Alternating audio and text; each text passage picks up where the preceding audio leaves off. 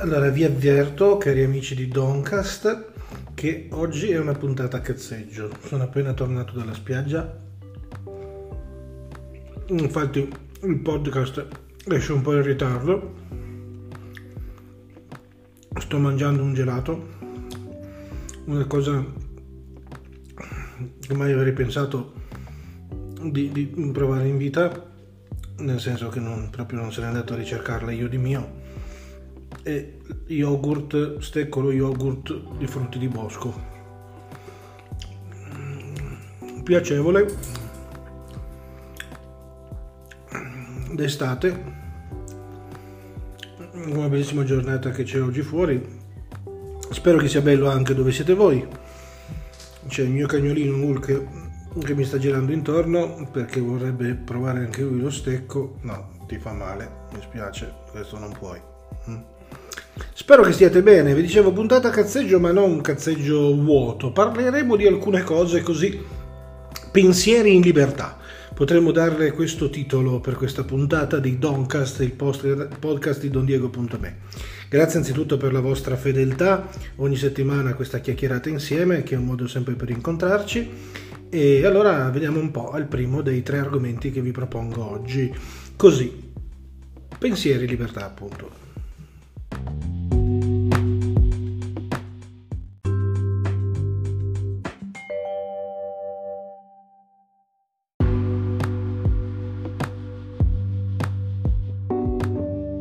Il primo pensiero che faccio, ho appena finito il gelato tra l'altro, è in riferimento al mondo degli spoiler, cioè quella preoccupazione che si ha quando si aspetta eh, la fine di un film, l'uscita di una serie tv, eh, di sapere già in anticipo chi è l'assassino nel romanzo che si sta leggendo, nel romanzo giallo, prima di arrivare al momento prestabilito dall'autore sapere come finisce un film, sapere qui quando muore un personaggio, sapere che cosa succede a un certo punto.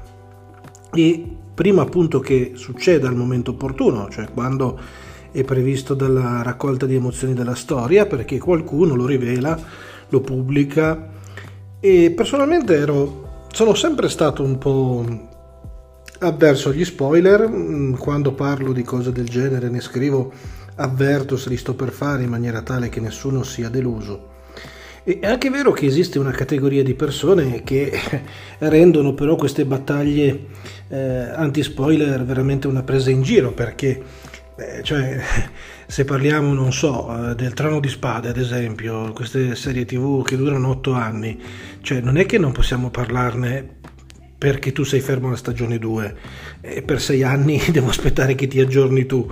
Cioè, secondo me c'è un certo limite.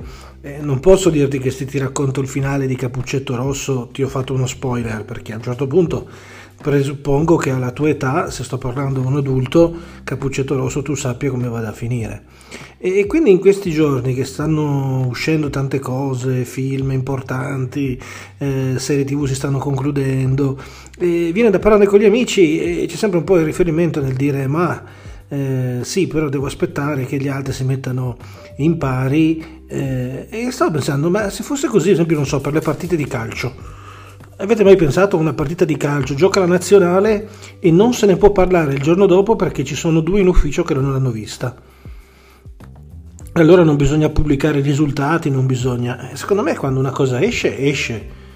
Cioè è come dire, non so, viene presentato il nuovo modello dell'iPhone e nessuno ne parla perché uno non ha visto l'evento Apple e finché non va in negozio e non lo vede non vuole sapere com'è. Eh beh, problemi tuoi, cioè nel senso che a un certo punto quando una cosa è di dominio pubblico, è di dominio pubblico.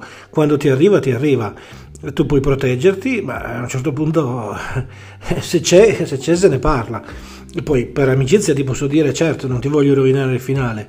Però è anche vero che estendere la categoria degli anti-spoiler, ad esempio, al mondo dei media e dell'informazione è proprio una stupidaggine perché appunto quando una cosa c'è, c'è è uscita e da quel momento diventa di giudizio. Per cui non lo so, credo che dopo anni passato a combattere gli spoiler potrei diventare uno spoilerista di professione.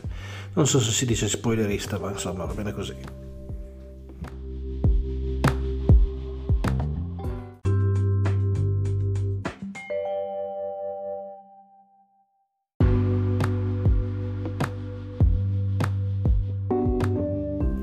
Vi ho detto che avremmo fatto uh, pensieri, libertà, puntata cazzeggio, eh? però il secondo in effetti pensiero che mi veniva in mente è che siamo sopravvissuti alle polemiche del 25 aprile. Eh, tutte quelle che si inventano un po' in, in questa occasione, in cui dà proprio l'idea che non sappiamo fare una festa nazionale.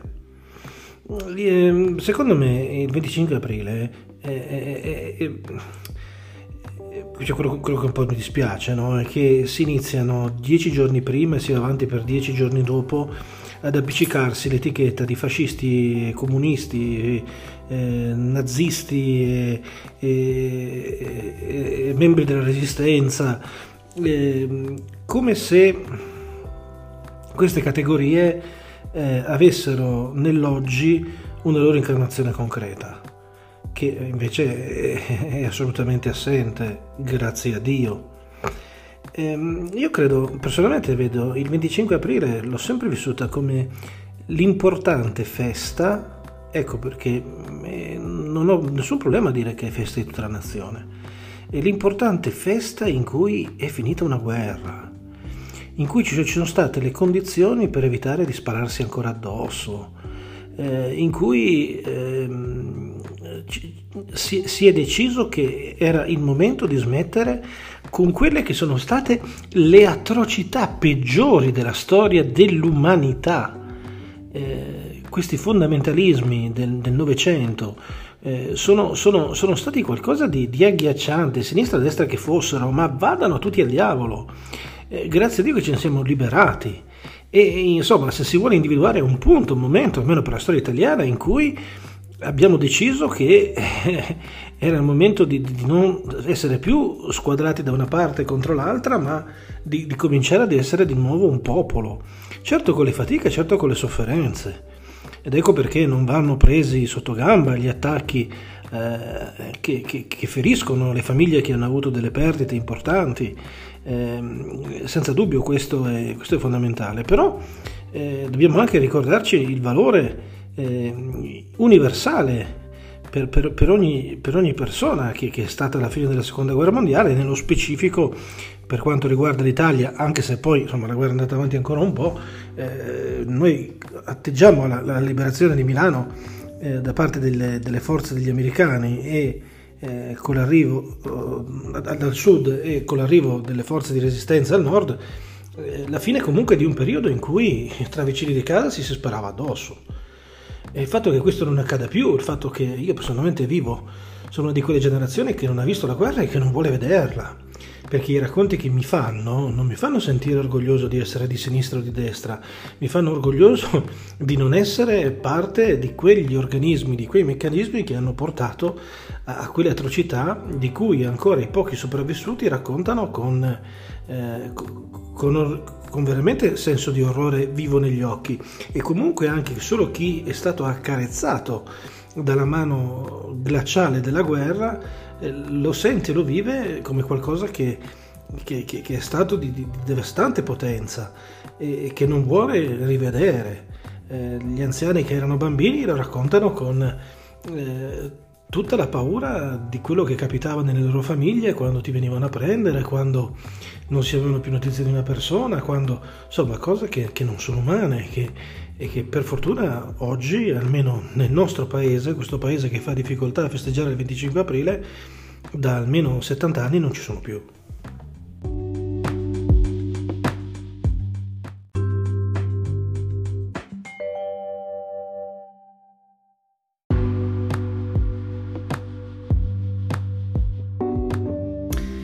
Terzo e ultimo blocco di questa chiacchierata così in libertà, a cui veramente passiamo da argomenti quasi sacri, seppur di natura civile, a cose molto molto molto leggere, eh, passando sempre per il solito gelato allo yogurt con frutti di bosco. Eh, quest'estate dovrebbero arrivare finalmente le eSIM, cioè quelle SIM virtuali che si attiveranno all'interno dei cellulari per cui si cambierà gestore, si potranno attivare delle promozioni, si potranno avere due numeri sullo stesso telefono eh, pur avendo lo slot di una sola scheda SIM fisica all'interno come capita per l'ultima generazione di, di iPhone di Apple e questo dovrebbe essere veramente un passo eh, in avanti di, dello sviluppo di tutta la tecnologia. Ehm, ancora molto complicata, soprattutto in Italia. In Italia, in America, queste cose sono, sono già eh, superate da, da, un bel po', ma eh, in Italia c'è proprio fatica ancora all'attivazione della SIM. Eh, per fortuna è arrivato Iliad a semplificare un po' le cose, ma attraverso un percorso che ancora eh, sembra la schedatura per, per uscire di prigione. E, ehm, dovrebbe, dovrebbe, facilitare sicuramente con, con, un passaggio digitale totale la possibilità di, di accedere a servizi e, e, a funzionalità in più sui propri smartphone. Mm, dalle voci che avevo di, di riferimenti, di, di agganci di, amici che lavorano nel settore, appunto si parla di quest'estate per il lancio delle SIM. Per adesso ne esiste solo una in Italia ed è quella che Vodafone ha lanciato eh, sul modello in esclusiva che vende di Apple Watch eh, per fare in modo che si possa telefonare direttamente dallo stesso telefono, ovviamente nella versione 4 che è l'ultima che Apple ha rilasciato. Eh, parlo proprio di versione fisica, non di, di hardware, non, non di software. E invece adesso dovremo vedere altre cose, quindi insomma la scommetto un po' lì. Saranno le eSIM l'argomento di promozione e discussione tecnologica più importante di quest'estate 2019 che almeno qui, guardate da noi, eh, tra la Riviera e la Costa Azzurra, sta già battendo ovviamente le porte. Bene, grazie di essere stati anche a questa chiacchierata di Doncast, il podcast di dondiego.me.